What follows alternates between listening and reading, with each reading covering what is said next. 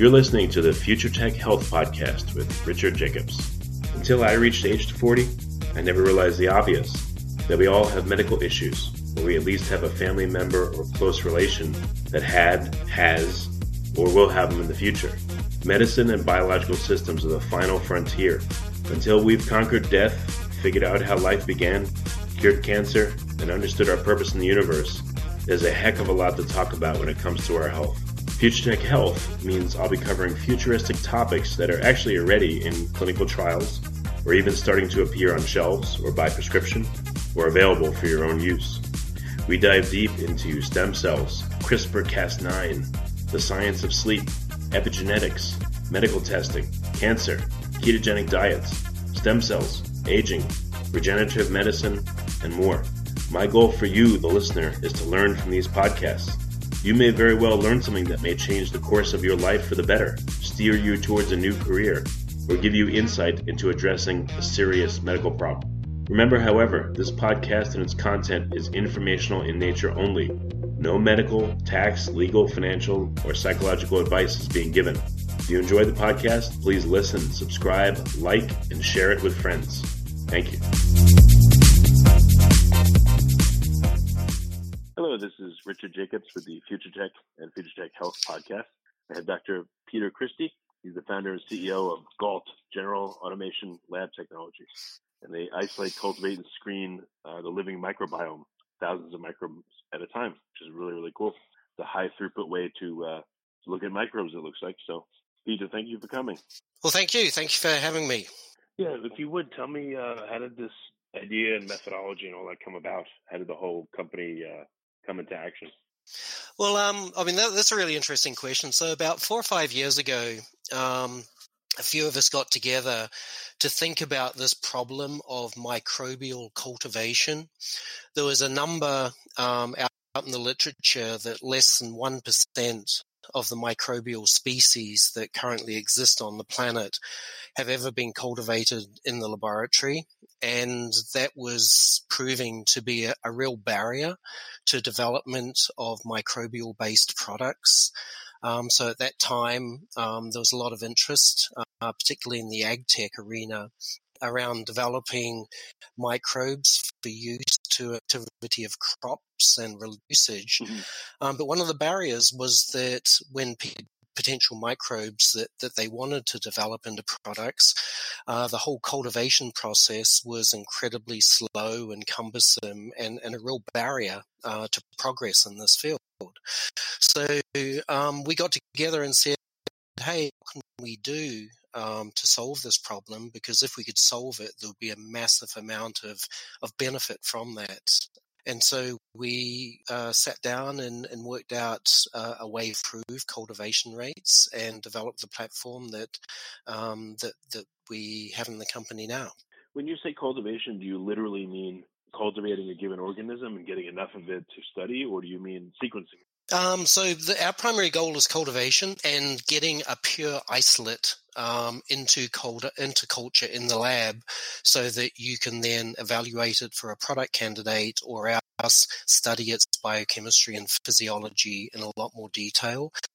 Um, some of that downstream study may involve sequencing, um, but it, uh, our prime company is to deliver pure living isolates of interest to to the researcher or the product developer.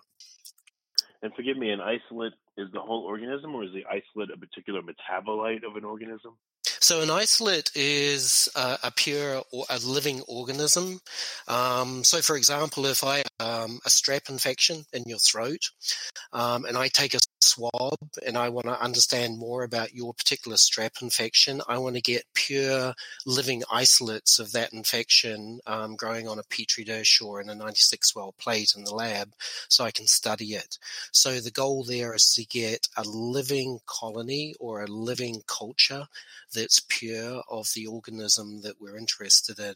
And whether that's a, a strep strain, whether it's a nitrogen fixing bacteria isolated from a sample, or whether it's a butyrate um, uh, producing bacteria in the human gut. Um, the goal here is to get a living, pure um, colony or, or uh, population of organisms of interest so that you can study um, in the laboratory. So, is it harder to cultivate certain strains at all, or is it harder to isolate one particular strain and not have contamination of other strains? Yeah, I mean this this is um, you know a key question. Like you know there are there are microbial like if we take a soil um, uh, sample for example, there are certain microbes in soil that are very very easy to grow. They tend to be the fast growing organisms. Um, and organisms that uh, can live in many, many um, different conditions and environments. And that those types of organisms are very easy to grow, and they've been growing regularly, you know, in labs o- over many, many years. Um, but often the most interesting organisms are the ones that um, may be less abundant in a soil sample, or they may be slightly slower growing um, in, in that sample or in, in your laboratory system.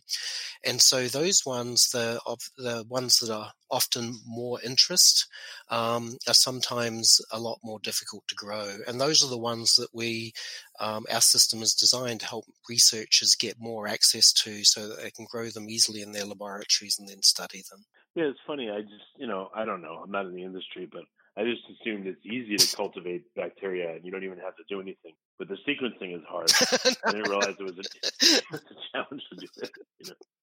No, it's no, it's interesting is that um, if you, uh, you know, obviously, um, you know, people who are listening to the podcast um, may be very aware of the um, the importance of the microbiome, particularly in human health um, and how it's been connected to many, many different disease states like diabetes and metabolic disease and autoimmune disease, allergies, Parkinson's disease, the, the list goes on and on.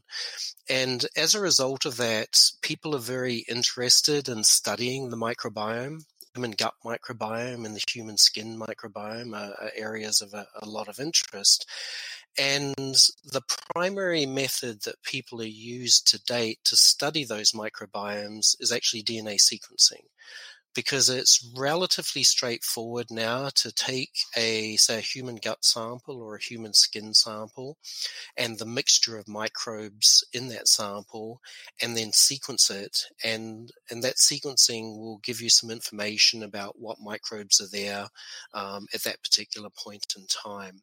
So that that's actually what's driven a lot of the scientific insight that has developed in the world of the microbiome over the last five to ten years has actually been sequencing based. The challenge has is has been and still is is that if those sequencing studies um, identify a microbe of interest that you may think uh, may be involved in a particular disease mechanism, for example.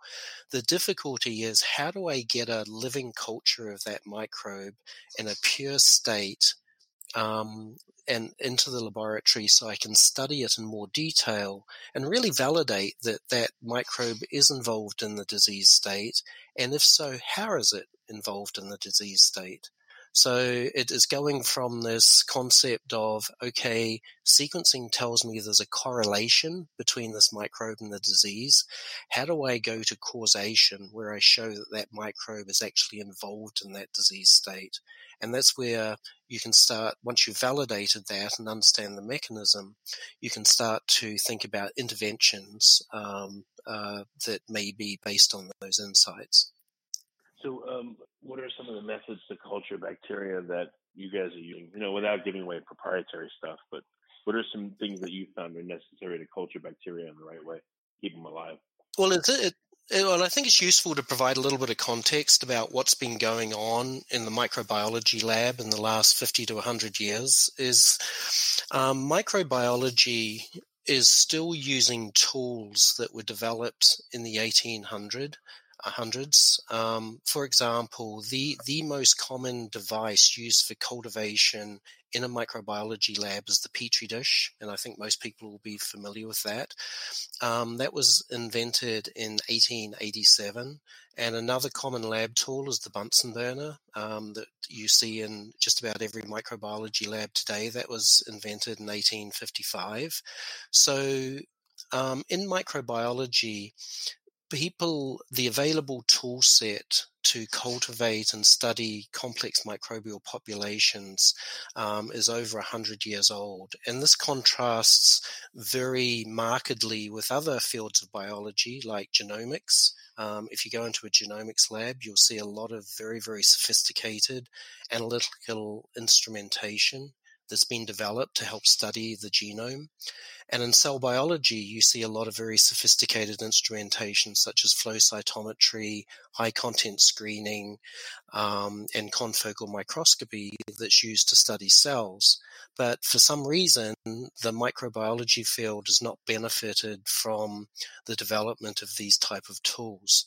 So what we're doing here at GALT is developing a instrumentation based tool set to greatly facilitate the whole cultivation process um, in microbiology labs and uh, greatly increase the productivity of that process. So the core technology of our platform is a um, a microarray that has fabricated into the surface of it many thousands and thousands of tiny little growth chambers. So this allows us in a very small device to cultivate in parallel an incredibly high number of of isolates of pure bacteria um, on the device, and then the instrument that we developed transfers um, interesting targets that grow on that device into a 96 well plate, which is the standard format in the lab. So the benefits of that from a efficiency and a productivity point of view are such that it opens up whole new areas of, of research strategy that weren't really accessible before because they were they were too cumbersome and too slow. Why is it better to culture a bacteria in a bunch of wells instead of one big dish is it because each has its own food source that's not competed for by other bacteria? Well, I think that there's three there's three major elements that we were looking for when we designed this. So one is throughput. Um, typically, a, a, petri dish um, you can harvest uh, between maybe 25, 50, maybe 100 colonies off that petri dish. Um, that's okay if you're studying a, a, single pathogen. Back to the um, the strep infection example that I used earlier on. If you just want to grow one one single species, that's fine. But when you are studying a complex ecosystem, which is the microbiome, which may contain many thousands um, of different species in them, you really need a, a tool or a device that has a, a far higher sampling rate. So the first key aspect of it, of the system that we've developed, is a very high sampling rate. The second key aspect is that our system prevents the device being overrun by fast growing bacteria. So on a petri dish, you'll often get overgrowth within 24 to uh, 48 hours of fast growing bacteria that essentially obliterate slower growing and potentially more interesting bacteria. Um, so that um, is is, a, a, facet of our system that doesn't exist. Um, and then thirdly, we use a liquid culture format for our system um, that preferentially grows bacteria that prefer liquid culture rather than a, um, a solid agar surface. So these these are three technical aspects of the system that make it yeah, to grow more difficult to grow. Are there um, I don't know, are there certain strains that you've been able to cultivate that no one else has been able to because of your conditions?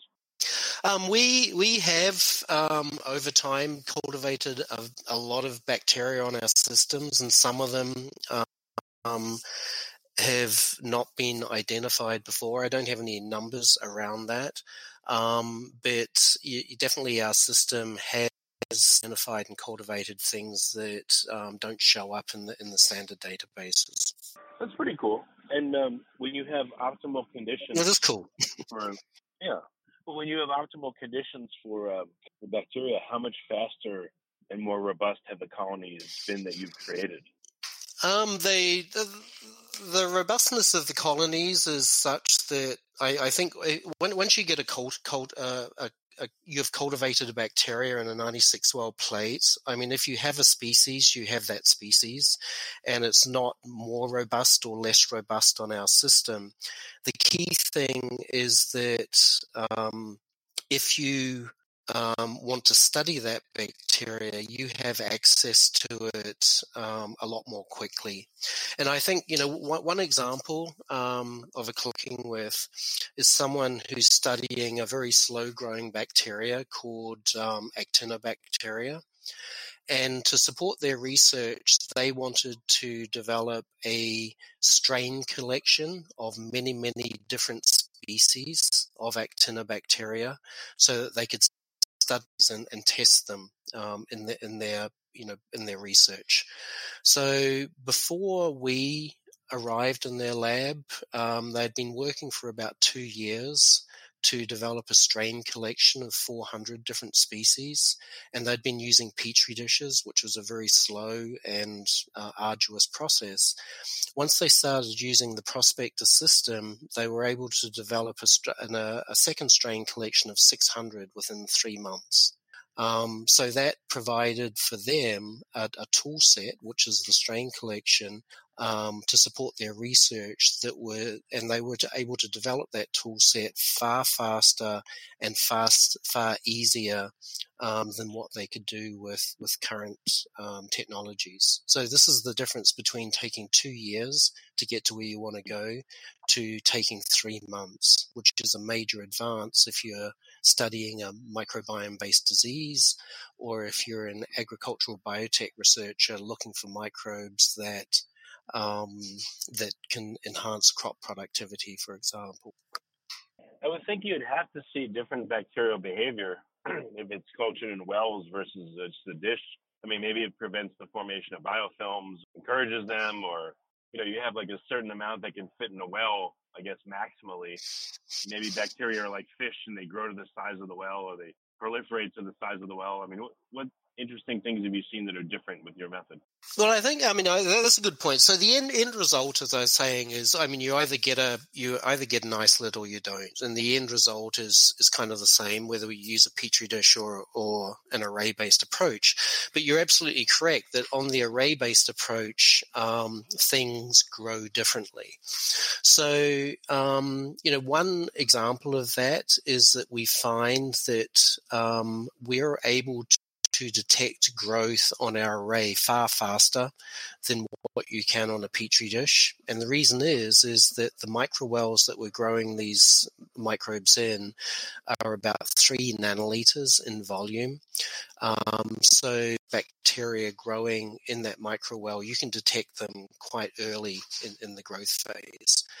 Um, and whereas on a petri dish, you have to wait perhaps three days um, because the bacteria have to grow into a visible colony on the surface of the of the petri dish um, before you can see them. So um, we're we're actually exploring this um, to understand in what situations would it be a benefit to be able to identify growth of bacteria um, time or a third third of the time um, versus a petri dish, and where would that be beneficial? So that you know there's certain applications, and you know potentially in the medical arena and diagnostic arena, we're getting faster results may be um, may be useful, and we're we're looking at those to try and understand that. Um, in terms of you know why they another way that they grow differently on the arrays is that, and I referred to this before, is that um, because we seal the growth chambers with a membrane, um, bacteria can't outgrow the array, outgrow their growth chambers and take over the entire array so that fast growers are trapped in their tiny little growth chambers. And this allows time for slower growing or more fastidious bacteria to grow up in their own microwells and then be seen on the array. Um, so this is why our collaborator that I referred to before was able to detect and isolate um, a, a, big strain collection of slow growing bacteria relatively quickly because on our array format, his slow growing bacteria weren't being rapidly overgrown by fast growers, which is what happens on a petri dish. Well, within a given strain, though, are there literally is there literally individual behavior of different bacteria all in the same strain, or is it just across strains?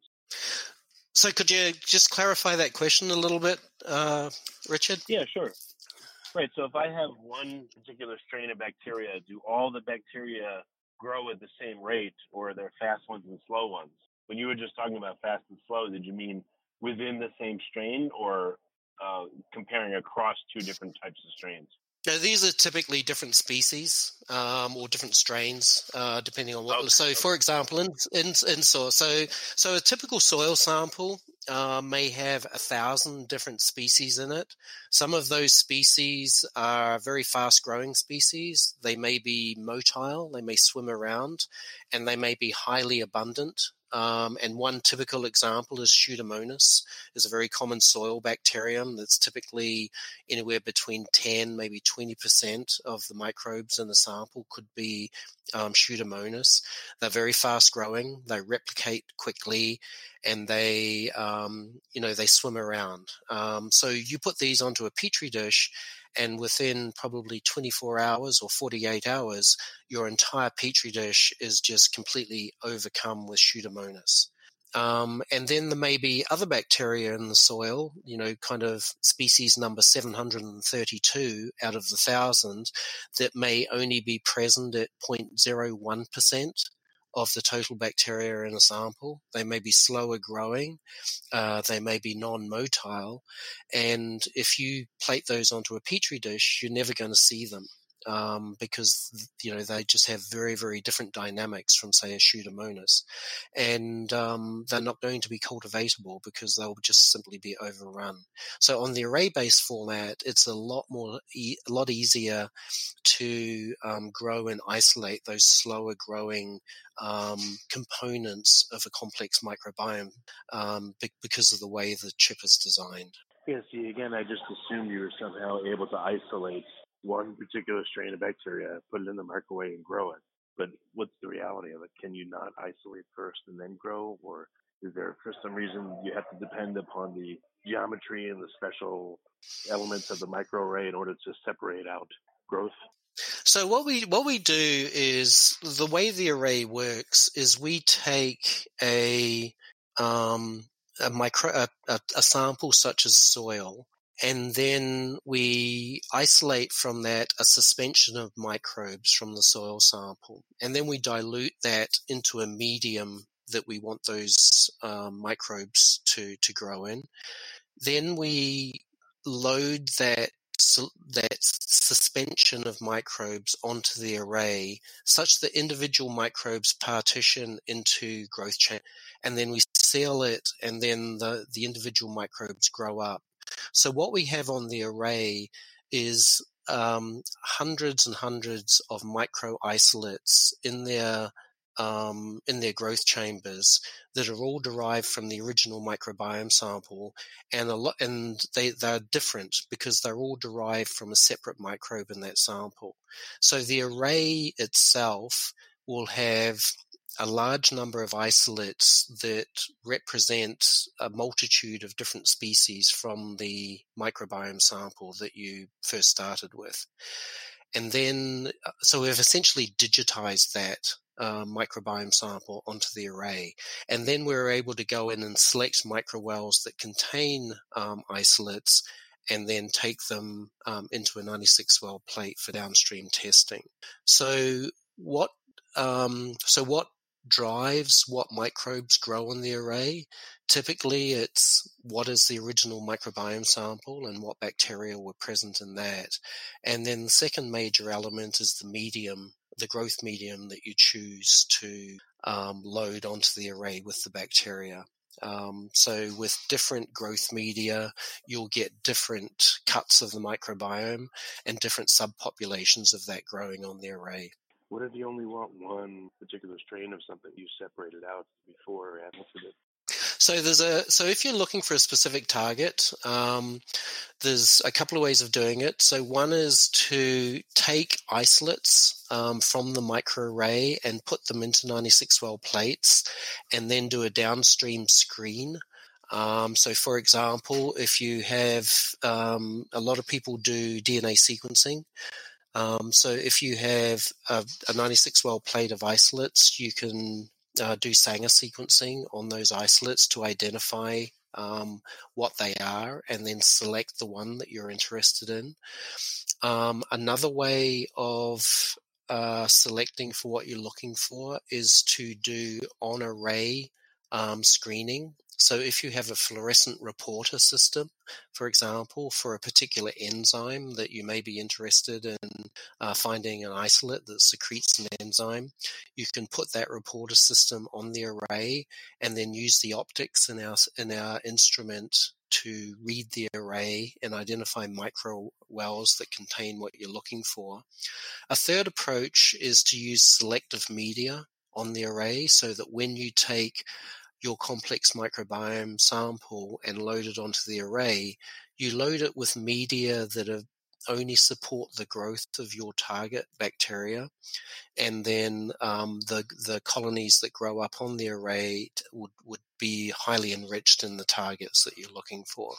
So depending on on the system you're working with and the kind of scientific questions you're trying to answer, you can use this system in a variety of different ways to to get to where you want to go. Have people, um, or have you, has anyone profiled specific bacteria? You know, what they love to eat, what they don't like to eat, how fast they grow, what metabolites they produce, what phages attack them, etc. Like, do you, does anyone have a workup on a given bacteria so we know like as much as possible about it? Um, using that, that's a potential application of our system in the future. Um, we're not focused on that. Um, we we're focused on delivering living isolates. Um, but in terms of you know, uh, separate from our system, obviously in, in the world of microbiology, a lot of microbes have been characterized once they get into the lab environment and once they've been isolated as a pure as a pure colony, um, you can take them downstream into the lab and, and do uh, do those analyses. Um, but again, if if um, and and that's been done a lot with bacteria that are easy to grow using petri dishes. Um, so what we enable is you know the ability to get more challenging bacteria to cultivate and to be able to go downstream and, and do those same kind of characterizations. And when something's an isolate, what, what percentage purity is it, and what can be mixed in with it? Um, we we typically get very pure um, isolates coming off the system. I mean, because of the way we load the chips, um, a small proportion are actually mixed colonies, and that that's just a, a natural outcome of the mathematics of the way we load these chips. Um, but we get uh, typically very pure colonies coming out, and we uh, demonstrate that by doing DNA sequencing on the isolates. And that, so they're able to take those downstream and, and do their studies uh, on on those pure isolates. The reason I ask is in some worlds, like 99.9999% is you know achievable and and that's great. But I just wonder in the isolate world, what's like a high purity level versus a low one? Uh, that, um, so we we use uh, Sanger sequencing um, to assess purity. Um, so you know I could go into the mathematics of that. Um, in terms of I mean, that's a good question. I'd have to think about that a little bit more. What what you know, an absolutely pure isolate, it starts to become a definitional thing at that point. Because as colonies grow and develop over time, um, there will be some natural variation that comes up in a in a culture of bacteria. Like not it, if when you bring a culture up, not everything is going to be exactly the same because you get genetic drift um, as as the culture grows and develops, and as you get you know billions of microorganisms um, evolving as as they do um, over time. Um, so you know then it becomes a definition of what what do you mean by purity. But typically. Um, you know, when you're working with systems um, that are above, you know, 99% purity, um, for what you're looking for, that very adequate for most of the experimental work that's been done. Okay, that's what I was wondering. I just didn't know how how pure yeah. pure was. So, hmm. have you seen um, any different behaviors of any of the bacteria once they are purified to such a high degree? Do they act differently versus when they're around all kinds of neighbors? We haven't observed that um, primarily because we're focused on developing our system and, and cultivation, but it, it's well known in the field of microbiology that um, microbes act as commu- often act um, within the context of the community and the environment that they live in. Um, so bacteria uh, sometimes can do things with other bacteria that they can't do purely by themselves. And some bacteria, it's known that um, they actually require the presence of other bacteria in order for them to be able to grow.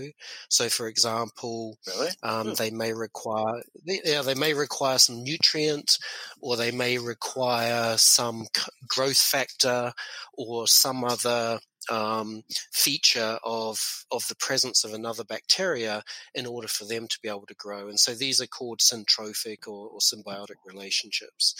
Um, so that, that's a feature of these complex microbiomes, and, and and and this goes back to the point why it's so important to get living isolates um, to study in a laboratory um, because you can start to dissect these relationships um, and and the functionality of microbes a lot more specifically when you have pure isolates in the laboratory and you can mix um, groups of bacteria together and study how they function as part of a larger community um, and and and understand you know, in, in particular disease states, what combinations of bacteria may be important versus single mm. bacteria.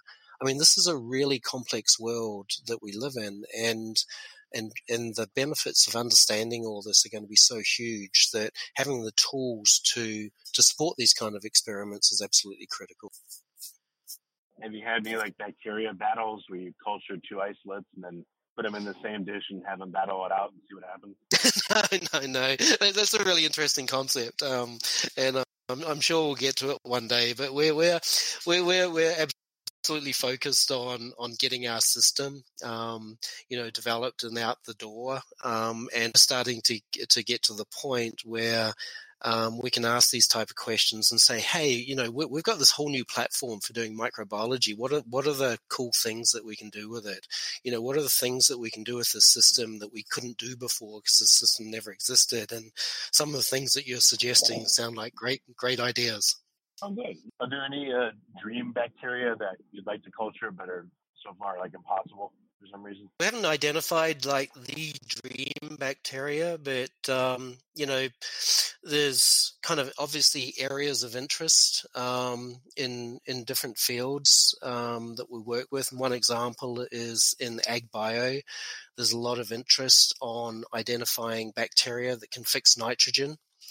Um, you know, nitrogen fertilizer usage uh, in agriculture is been hugely beneficial in terms of helping feed the planet and raise the productivity of of of the way we grow crop plants. Um, but it has its downsides, and the downsides are that you know nitrogen fertilizer can you know have negative effects on the whole ecosystem by you know, kind of causing, you know, algal blooms and a whole bunch of other stuff that's not great.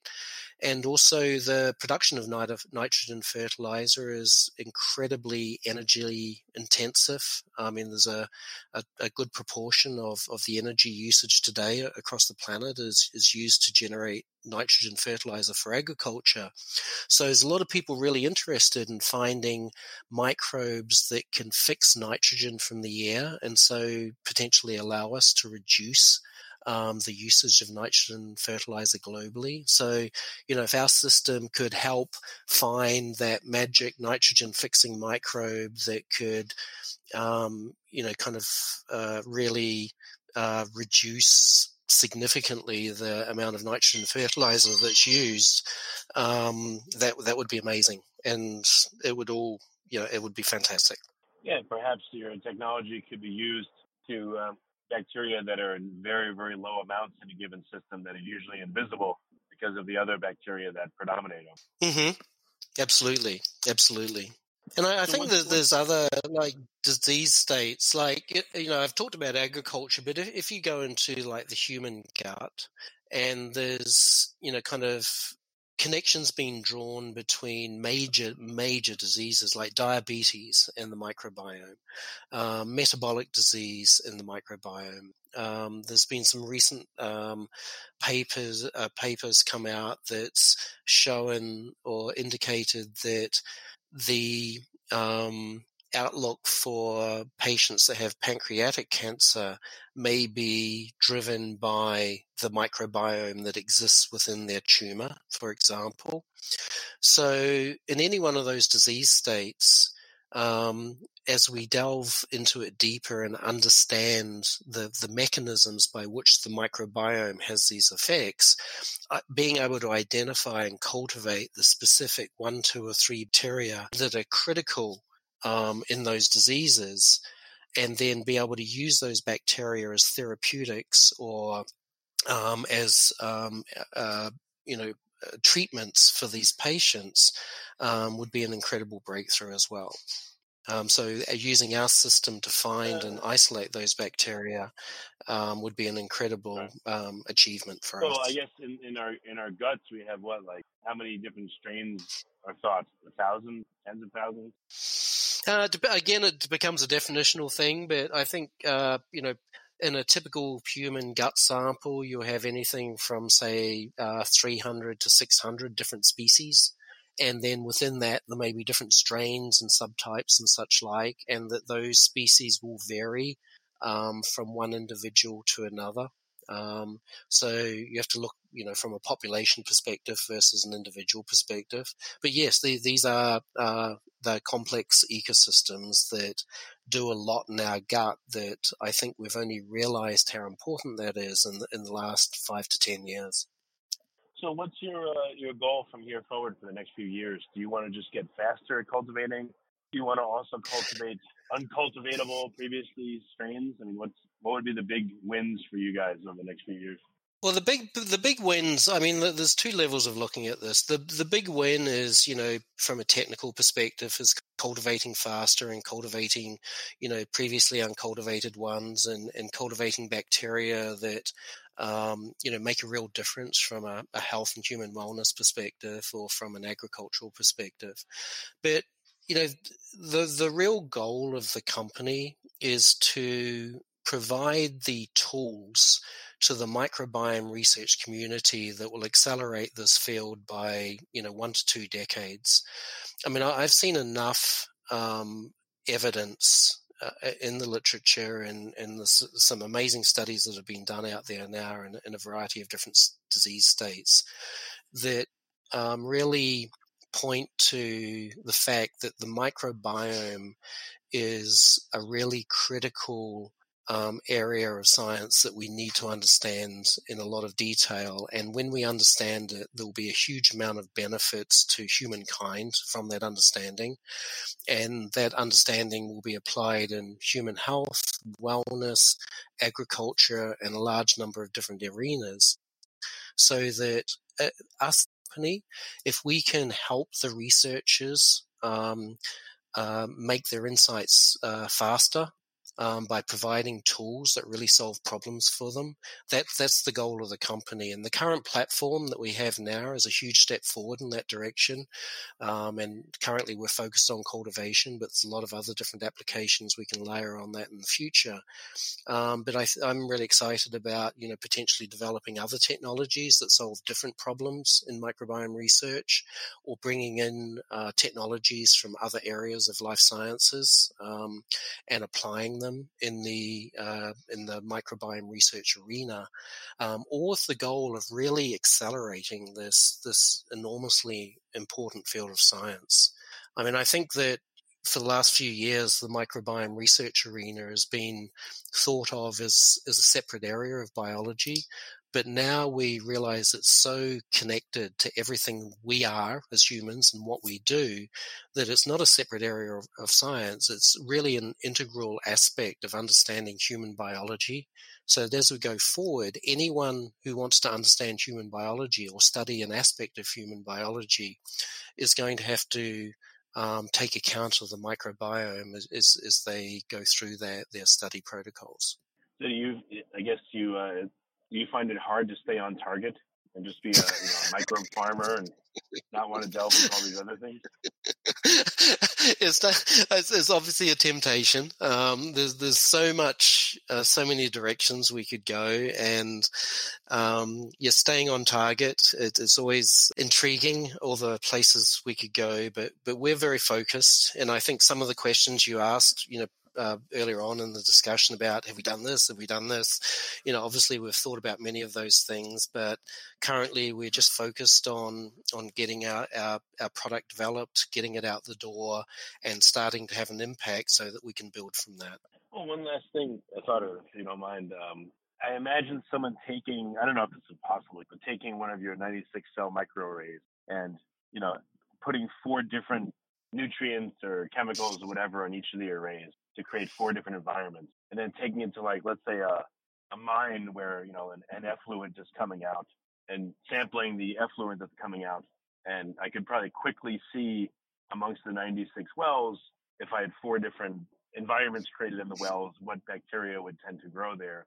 Maybe that would help me assess what's going on in a place like that faster. So maybe your mm-hmm. technology mm-hmm. could be used out of a lab like that. Absolutely. I mean, those are the kind of applications that we look forward to developing. And, and just to, to level set here is the, the typical technology used in a lab. Um, a petri dish is like three inches across, and then a 96 well plate has 96 um, different wells on it. Our array um, that we use is one inch by three inches, and it actually has 6,000 microwells on it. So, so when I was talking before about having a fundamental increase in the sampling rate and the throughput on on our platform, that, that that's the kind of order of magnitude differences that that, that we're implementing here. So, you know, mm. there's a potential to have, you know, not just 96 um, different things on, on the array, but, you know, thousands. Um, and that, that opens up a whole new world in terms of what you can do with it, with the system. Yeah, that's great. Well, excellent. Well, you know, thanks for uh, taking the time. Uh, what's the best way for folks to get in contact or to ask questions? Um, um, feel free to email me. So my email address is Peter, um, P E T E R, at G A L T dash I N C dot com. Very good. Well, Peter, thanks for coming on the podcast. I really appreciate it. Super. Thanks, Richard. Thanks for the opportunity.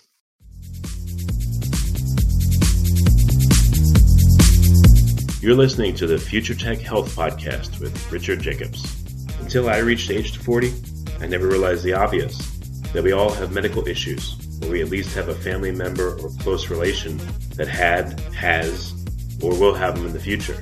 Medicine and biological systems are the final frontier.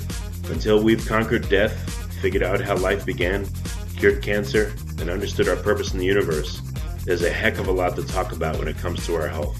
Future Tech Health means I'll be covering futuristic topics that are actually already in clinical trials, or even starting to appear on shelves or by prescription, or available for your own use.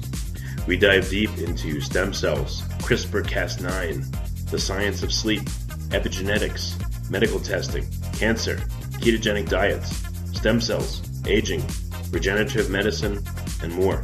My goal for you, the listener, is to learn from these podcasts. You may very well learn something that may change the course of your life for the better, steer you towards a new career, or give you insight into addressing a serious medical problem. Remember, however, this podcast and its content is informational in nature only. No medical, tax, legal, financial, or psychological advice is being given. If you enjoy the podcast, please listen, subscribe, like, and share it with friends. Thank you.